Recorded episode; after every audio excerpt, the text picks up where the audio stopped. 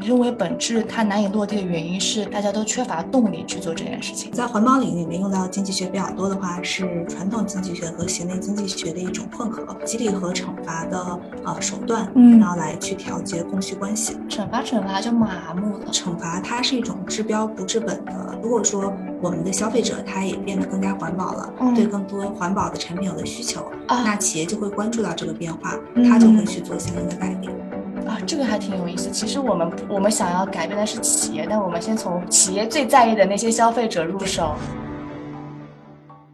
Hello，大家好，欢迎回到北美金视角，我是坐标上海的 Brenda。那在上一期的节目里面，我们非常有幸邀请到了曾服务于全球最大的呃 NGO WWF 的 Jane 来跟我们分享他对于 NGO 到底在干些什么，以及他对啊、在 NGO 工作的一些心得体会啊。那在这一期节目里面，我们会更多的侧重于环保与经济的关系啊、请教 Jane 关于啊、我们怎怎么样是真的在一个经济体系里面啊、把环保落到实处。欢迎你 Jane，跟我们的听众打个招呼吧。Hello Hello，我又回来了。欢迎欢迎，好呀。那我们其实第一个问题是非常实在的，就是环保，嗯，对于很多的大众来说是一个比较虚无或者说比较一个空洞的泛的这么一个概念。那如果说要把环保从一个概念落到一个实地的行动上面去，嗯，大部分人可能会觉得，哎，有点难，到底应该怎么做？那你觉得它为什么会难呢？有什么办法真正能够帮助环保去落地吗？嗯，我觉得本质上的话，它是一个 incentive misalignment 的一个问题。哎，这个怎么样？可以翻成中文给我们嗯，就是，呃，因为我在上期的时候有提到过说，呃，环保这个行业里面，它有，呃，它有不同的 stakeholder。没错，那这嗯种就是 incentive 的 misalignment，我更多指的是说，呃，大概是有两个层面，嗯一个是呃每一个群体之内，它对于就是它是缺乏它是缺乏呃环保的激励的，哦，对。然后呢，第二第二个层面是每个不同的 stakeholder 之间，嗯它也缺乏就是动力去共同的去做环保的事情。嗯嗯嗯，所以你你认为本质它难以落地的原因是啊、不管是群组内还是群组之间，大家都缺乏动力去做这件事情。嗯，对的，就嗯是举个例子，比如说企业它的核心目标是要去盈利，嗯但盈利的话和就是去做一些环境保护相关的事情，嗯它是它也是有一个 trade off 的。嗯那么个人的嗯话，他提升自己的生活质量，让自己更便利，嗯他会去点外卖，嗯他就不会去关注环保。嗯嗯，所以说，就是我们之间的这个目标目标上其实是有点不对齐的。哦对，然后哦每个人可能也会缺乏一些动力嗯去做环保相关的事情。了解。那我们怎么样去帮助他们啊、不管是哪一项 stakeholder 去增加这个这个动力呢？嗯，去推推他们。我觉得从一个就是系统的层面上来说的话，其实如果我们可以在就是各种的环保项目当中，嗯去注入一些经济学的原理，嗯那其实整就可以就是带动更多的人，然后让这个项目有更成功的概率。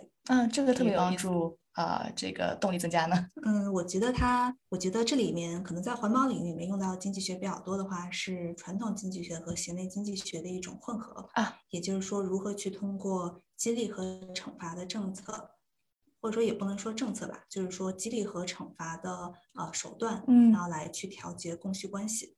哦，这么复杂，这个嗯可以听起来可能很抽象，我嗯们可以再多聊一聊，说一些呃案例啊，或者是嗯细节。那其实我们可以从每一项 stakeholder 当中分别去聊这个所谓的激励和它的惩罚到底可以起到什么样的作用啊、那嗯比如说我们先聊政府吧。啊，政府嗯，到底要怎么样去利用你刚刚说的这个传统经济学和行为经济学的一个 mix，来帮助他和他的大众们实现这样环保的目标呢？嗯，那我那我们就先从政府来吧。嗯，那政府它去解决环保问题的话，主要是去颁布相关的法规政策。没错，那最近嗯几年可能影响力比较大的就在中国啊，嗯啊，可能一个的话是象牙禁令，就是说中国已经就是禁止进口和销售任何的象牙制品。啊，好，如果说你被抓到的话，可能会判五到十年的这样子一个去徒刑。哇，这么重，对，对？很重。嗯，然后它的话呢，其实就主要是起到了对于非洲象的一种保护作用。对对，然后另外的话，比如说就是超市它不提供免费的一次性塑料袋儿，如果你要用的话，可能要花一两块钱去买一个。嗯，这个也嗯算是一种就是呃解决塑料污染的一个政策。嗯然后另外的话，就是因为你也在上海嘛，你嗯肯定知道就上海的强制性的垃圾分类。啊，对对，就嗯如果你分的不好的话，可能第一次要被警告，然后如果多的话，可能每次罚的钱就会越来越多。嗯嗯嗯，对。然后上述的这些政策呢，它主要是应用到了两种经济学的原理。嗯，那第一种的话，主要是通过减少供给来去减少需求。减少供给来减少啊，就比如说在象牙的这个案例里面是说，如果没有人去出售，就是提供象牙，那就也没有人去购买。嗯，对。然后另外一种的话啊，然后这这种就是通过呃供给来影响需求的话，它就典型的是应用到了呃萨伊定律啊。然后第二种的话，其实就是通过惩罚来抑制消费，那就像是呃你如果垃圾分的不好，嗯，然后你就要就是罚款等等，嗯。然后这两种策略的话呢，它都有自己的弊端哦。怎么讲？其实我刚才也想问，就是人光惩罚、惩罚、惩罚就麻木了，会不会这样？啊，会啊。嗯，那先先拿就惩罚这个来说，就是惩罚它是一种治标不治本的这样一个过程。如果说你哪天监管放松了，大家大家可能还是会回到原来的样子。是，就还是比如说，呃，你觉得现在上海的垃圾分类还做得好吗？我个人觉得没有以前好了。对对。是是因为是因为监管放松了吗？是的，因为当时就是上海在去执行就是垃圾分类的时候，其实是动员了非常多的政府的基层人员，嗯，在自己的社区去做监督，嗯，对，所以他他当时是其实是呃投入非常多的人力来做这件事情，嗯但是比如说当社会中有了更多的其他的问题出现的时候，嗯，这些资源被呃就是就是转移到了其他的社会问题，那其实监管就不是很强了嘛。那大家就会放松。是的，对。那另外一方面的话，就是通过降低供给来降低需求。嗯，它其实并不代表消费者是没有这种需求的。嗯，如果说哪一天我们的监管没有那么严格了，那仍然会存在就是地下的黑市去交易这种东西。是，没错。那我感觉其实啊，从政府的角度，不管你是通过那个降低供给，还是说通过惩罚的方式，它最终可能就是。呃，可能短短期的会压制一些呃发生不环保行为的可能性，但是长期而言，人们并没有真正的理解你为什么要做这件事儿，对他的他的购买欲可能还在，他偷懒的欲望可能也还在，就这这个没办法从根本解决，有更好的办法吗？嗯，是。其实是有的，嗯，就是首先的话，就是我们得承认，就是其实政府的政策它一定是有效的，嗯，但是它就是，但是你长期去执行它的成本是非常昂贵的，没错，对，所以说我们可能要去，同时也要配合这一些另外一种，呃，另外一系列的这样子的策略，嗯。嗯，那它主要就是应用到了经济学当中的，呃，另外一种理论，嗯，也就是凯恩斯主义，它就是需求创造供给，对。对。这可能是我们目前更多的，不管是呃做品牌还是做什么，大家更加认同的一个观念吧，就是你是因为有这个用户的需求，我才会想办法去做一个 solution 来满足你这个需求吧。对，是的，其实就是去通过一些激励的方式，嗯，去刺激人们对于环保的需求，嗯，然后从而呢。会从就是需求侧，然后去传导到供给侧，然后让企业也去做出相应的改变。那这还真有意思啊！就是呃，虽然说凯恩斯啊什么这些主义，在读大学的时候都听到过，但真正说是能够应用在这个环保的生态当中，我还是第一次了解。有什么具体的这个呃例子可以再给我们展开的去讲一讲吗？嗯，比如说我在 WWF 的时候，其实是参与过一些就是公众宣传的项目的啊。那它呃，比如说。呃，我当时做的是海洋塑料污染相关的项目，嗯，那么我们就会去啊向公众去科普说，现在环现在就是塑料污染它的严重性，就是危机性，以及说我们每个人可以怎么样去做出改变，让它变得更好。嗯，那其实这就是一种就是提升公众的环保意识，然后给，从而可以给就是供应侧去施加压力的一种方法。然后这样的话就可以让企业往可持续的这个所谓的通过教育公众来给供给侧施加压力，这个供给侧指的是企业。那怎这个这个压力的呃是怎么形成？就是企业觉得说我嗯企业嗯其实是不是我猜啊？企业觉得民众想要看到更加环保的对。啊，是的，因为就是说，其实消费者，其实企业它就是跟着消费者的就是 taste 逐渐在变化，然后他去做自己的产品嘛。嗯嗯嗯。那如果说我们的消费者他也变得更加环保了，对更多环保的产品有了需求，那企业就会关注到这个变化，他就会去做相应的改变。啊，这个还挺有意思。其实我们我们想要改变的是企业，但我们先从企业企业最在意的那些消费者入手啊。是的。好聪明啊！然后，其实，在企业这边的话，也有一些例子，比如说，我知道之前几期有讲过 ESG 嘛，嗯，那现在其实也是有更多的就是上市的企业，他愿意去披露自己的 ESG 数据，没错。那他之所以会有这样子的需求呢，是因为呃，环保它一方面可以就是它可以提升自己的品牌形象，嗯，一方面可以在呃资本市场上面为它带来更多的资金。另外的话，就是也可以在呃消费者的眼中，就是让他知道这是一个 conscious brand，嗯，然后就可以让他就是也获得更多的消费者的喜欢。嗯，这个呃是我第一次听，呃。关于 ESG 的这样的一番理论啊，因为之前我们呃教授分析的都是 ESG 它应该怎么样去投啊，它为什么重要啊等等。但是从你这个角度而言，就是就是 ESG 呃对于企业来说，为什么这么多人去愿意去做，是因为它对它的品牌影响力是有很大的帮助的，不仅仅是在资本市场，它甚至对自己它的终端消费者，嗯，它有这个好的 ESG 的指数，可能真的是一个很大的吸引力。在对对对，没错，这个真的挺有意思。原来都是因为呃，所以最终的我们要看的还是影响到终端消费者这样的，不管是企业还是怎么样，他们都会说去做到一些改变来吸引消费，最终是吸引消费。对，是的，因为目前来说，就是企业的主要目标还是去盈利嘛。嗯嗯。所以他为了盈利的话，他就要去考虑到自己的消费者。这个还我们记得，呃，是这期节目吧，就是讲到了一个啊，上期节目讲到了一个困难点，你还记得吗？就是说是呃，是经济市场和那个环保啊生态的一个平衡，这是不是可以理解成一个比较好的平衡点被找到了呢？嗯，就他的确同时也关注到经济市场，对，可以这么理解，嗯嗯，对，特别有意思。真的，真的特别有意思。就就之前从来没有想过这样的一层层面，但是你这么一讲的话，会觉得说，啊，我们真的可以在不伤害经经济体的呃情况下面，又能够让环保被更多人去了解、被接受，然后被执行。对的。然后这个其实也是在做 NGO 的时候的一种就是经验，就就总结出来的一种经验，就是你踩过坑之后就知道该怎么办了。因为你其实当时会和很多的企业去沟通。嗯。如果你很直白的说，哦。你能不能这么做啊？呃，他们其实就是去很难去听进去，所以你要去给他一个就是嗯原因，你要去给他一个动力，对，去给他一个 incentive，嗯，他才想去怎么做。对，这就回到我们最最开始聊的那个动力怎么产生的问题。嗯，那其实我们聊了这么多，就是好像环保，我听下来可能环保也没有那么那么那么纯粹，它还是需要经济在一个大的经济体系里面被支撑的嘛。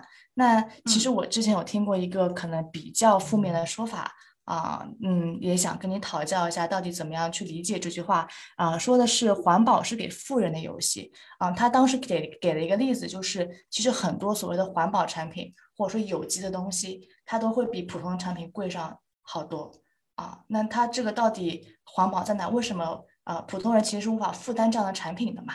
那我们怎么样去理解这句？环保是给富人的游戏这句话呢？嗯，我觉得这是一个非常好的问题，因为事实就是环保的产品它确实价格要普遍偏高一些的。对对，然后可能就是因为如此，然后很多人会把它理解为是给富人的一种游戏。嗯，但是但是我认为，就与其说环保的产品很贵，不如是说我们现在的产品太便宜了。哦，怎么讲这个？对，因为因为就我们现在之所以就可以享受到这些物美价廉的产品，嗯，是因为我们把环境成本外部化了。我们其实是让自然环境、生态系统，甚至是我们未来的子孙去承担的这种就是环保的后果或者是成本。嗯，而我们现在所做的事情呢，就是用就是去生产更贵的产品，嗯，更加环保的，它更应该是被理解为是一个纠错的过程，嗯，就是让经济体恢复到它。本身应该有的这种样子哇，这个这个观点我也是第一次听说，我觉得特别的呃惊讶吧，可以说，因为呃大家可能因为过于习惯了这个便宜的以过度消费未来资源所作为代价的这么一个便宜的商品，习惯了这样的东西，那看到环保商品的时候会觉得说，哎，怎么这么贵？但其实大家根本没有意识到说那个贵的才是正常的。那个贵的少了，它才是正常的，它才是真正的比较可持续的一个呃生态和模式，反而是我们早已习以为常的东西，它是不正常的。嗯，我觉得是这样。哦哦哦，这个特别有意思。那那那你觉得说，呃，未来有可能说，呃，大家会慢慢接受这样的一个观念吗？就慢慢的去愿意付一个正常的？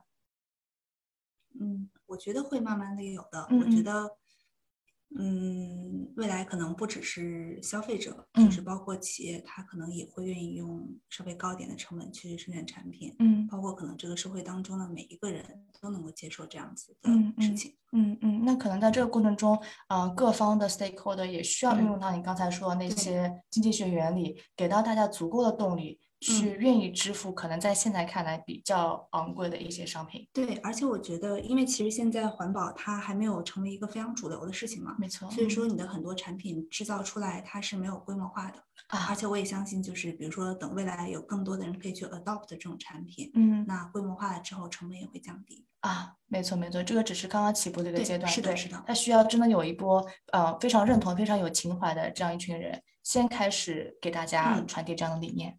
了解。那呃，我之前还听说过一个概念啊，我不知道你有没有相关的呃一些东西可以跟我们分享，就是叫循环经济。对，但它可嗯能听起来很抽象，就是经济在循环，可能大部分的人也不知道到底怎么样去应用，或者说它到底是个嗯什么，可以跟我们大概介绍一下吗？嗯，这个概念其实呃，我之前呃是有听说过的，嗯而且嗯它其实是呃普遍的，就是业内人士所理想中的一种未来啊的经济理想模式的。对的，对的，嗯就是呃怎么去理解它？我觉得可以先从我们目前的就是经济体来讲起，嗯就是我们会称之为现在的经济模式是线性经济。嗯，也就是说，嗯当一件物品从它被呃生产出来之后，经过了呃销售、使用、废弃，它的生命周期就结束了，它会直接被呃它会直接进入到填埋场。啊，对，对，但是呢，就是呃因为地球资源是有限的嘛，而且就是人也会越来越多，那我们目前的这种经济模式，它其实是不可持续的。是，对，嗯除非有一些人会说，那可能有一些人会说，我们哪天可能会就是可以去星际穿越，可以去 找到更好的资源。嗯，但是就是就是它会存在就非常多的不确定性，没错，所以说我们可能要从另外一种方式来去改变我们的经济，然后嗯让我们的就是未来更加的 sustainable。嗯那就是因为会有这样子的事情，所以说循环经济有出呃就出现了。嗯循环经济它更多讲的是说，在一个物品它被废弃了之后，嗯我们可以把它再回收回来，再次利嗯用加工成新的新的产品，嗯然后它可以就是有一个这样子正循环的这样一个状态。嗯嗯嗯嗯嗯嗯，那是不是理解我们现在很多所谓的垃圾分类啊，然后塑料瓶回收啊，其实就是呃这个循呃循环经济的一部分呢？嗯，它回收的对东西，嗯可以这么理解。嗯然后循环经济的话，它主要是分为两种，嗯一种是 recycled，啊另外啊是 regenerated。，OK，对，然后我嗯可以举几个例子，就是 recycle 的话，其嗯实就是说，呃，其实就像我们的可乐罐，它可以就是在被回收制成新的铝制品，哦那它是一种就是循环经济的 recycle 的表现。嗯然后另外一种的话是叫做 regenerated，嗯就是可以再生的。它更多指的是说我生产这个物品的原材料，它嗯本身就是可以可以再生、可以重复使用的。那比如说，呃，像是木头，它就是一种可再生的资源。嗯嗯然后还有像比如说，呃，有些品牌用蘑菇的纤维去做包，蘑哦菇它也是一种可可以就是再生的纤维。哦，OK，对，然后这两种方式的话，都是循环经济一种表现。了解了解，可能我们大部分人之前更多了解的是第一种 recycle，嗯就是东西回收之后啊，它可以再被制成新的东西，那把那个 loop 给关掉了对，就把这个循环给循上了。那另外一个，其实之前可能大部分人没有意识到，就是啊，真的用可再生的资源去创造产品。嗯，嗯嗯嗯嗯对，像像我记得之前就是 BV 它就是那个非常火的那个包款，嗯，它它它有一款是拿就是呃木塞，就是木头塞做成的。哦是吗？对，那个我还哦买了一个。对 是支持环保。对，它那个就是比较典型的用这种呃 regenerated material 嗯去做产品的一种嗯方式。嗯嗯嗯，对，是。对，但是就是说循环经济的话，在我们目前的就是生活当中，它的就是它的覆盖面还是太小了。啊，对，所以说呢，它其实还有非常非常大的潜力去发展。对对，像可能只有 BB 这样比较大的牌嗯子，它才可能用到啊、这样的可再生的呃怎么说材料吧，去大量的那个制造包款，但是可能一些别的小牌子可能就无法承担这样的成本啊，我猜对，测。是的，对，是的。啊，真的特别有意思啊！听你讲了这么多，不管是从大的政府啊、企业层面，还是说小的从个人啊以及周围的人的是呃层面，呃，这个环保和经济的概念，归根结底，我理解就是要增加人们的动力。那动力怎么增加？可能就是不要去，不不是惩罚，可能是有用的啦。但是更多长期的，我们可能要去鼓励他，要去激励他，告诉他这个是呃怎么怎么有好处。而且我今天可能学到一个最重要的点，就是如果你想要鞭策一个企业或者鞭策一个政府，最好就是鞭策他的人民。真的就是，嗯，的确是让我怎么说呢？把大学听到的一些经济学理论，呃，想到了说跟环保能够产生联系的地方，特别有意思啊。那那我们在最后的来替你展望一下，就是对于整个的人类未来的环境保护这项事业、这项生态，嗯，你有什么样的期许吗？嗯，我觉得其实就像你刚刚说的，希望就是就是未来有更多的人他可以被激励，就是被。inspire 到，嗯，然后去自发性的想要去关注我们的环境保护，嗯嗯，那就是我我也一直认为，就是说激励它可能比惩罚是更有效的，嗯，而且我认为最好的激励方式其实就是你对一个事情产生热爱，产生热爱，对，然后就是说让更多的人就是呃热爱大自然，嗯，那他就会有动力去保护它，嗯嗯，那比如说就是呃，如果如果是有有家庭的听众的话。呃，你可能，你可能会，你可能会想说，哎，我为什么要为这个家庭付出？那其实很大程度上是因为你对孩子、对另一半，呃，对另外一半的爱，所以你想要去为他们提供更好的环境。那包括我可能在我有份非常热爱的工作，那我之所以爱他，可能一方面是说他给我提供了更好的发展机会，嗯，他有更多的金钱，嗯，但也是因为我对这个公司的价值观有热爱，嗯，所以我我想继续在这工作。那其实对于环保也是。如果我能够产生更多的爱的话，那我也会去想要保护它。嗯，然后后面不管我做什么，那其实都是非常自然而然的事情了。嗯，哇，这个一下子把我们的节目拉到特别高的一个 一个一个水平面啊！这个爱意的产生真的是呃，就像你说的，所有事情你真的有动力去做的时候，真的是因为爱。嗯，可能。也会因为恨啊，但这个不是我们现在讨论的这个范畴。但爱真的是一个很强大驱动、很强大的驱动因素。如果说我们所有人真的能够像 Jane 啊说的这样，不是所有人吧，或者一部分人先开始，慢慢的对环境产生热爱，而不只是忽略啊，或者说习以为常，那相信这个我们中国的环保生态这个事业可以慢慢的、真正的好起来。尤其是我们也看到了这之前说的啊，有越来越多的呃新鲜的血液加入到这个行业里面。我跟你聊完之后啊，这这说实话，我觉得啊，这个不只是一句虚话，环保真的不只是一句虚话，它真的是可以落到实地，而且真的是实实实际际有人在做，有人在参与，且未来后继有人的这么一个啊生态。嗯。是的，你收尾的也非常好。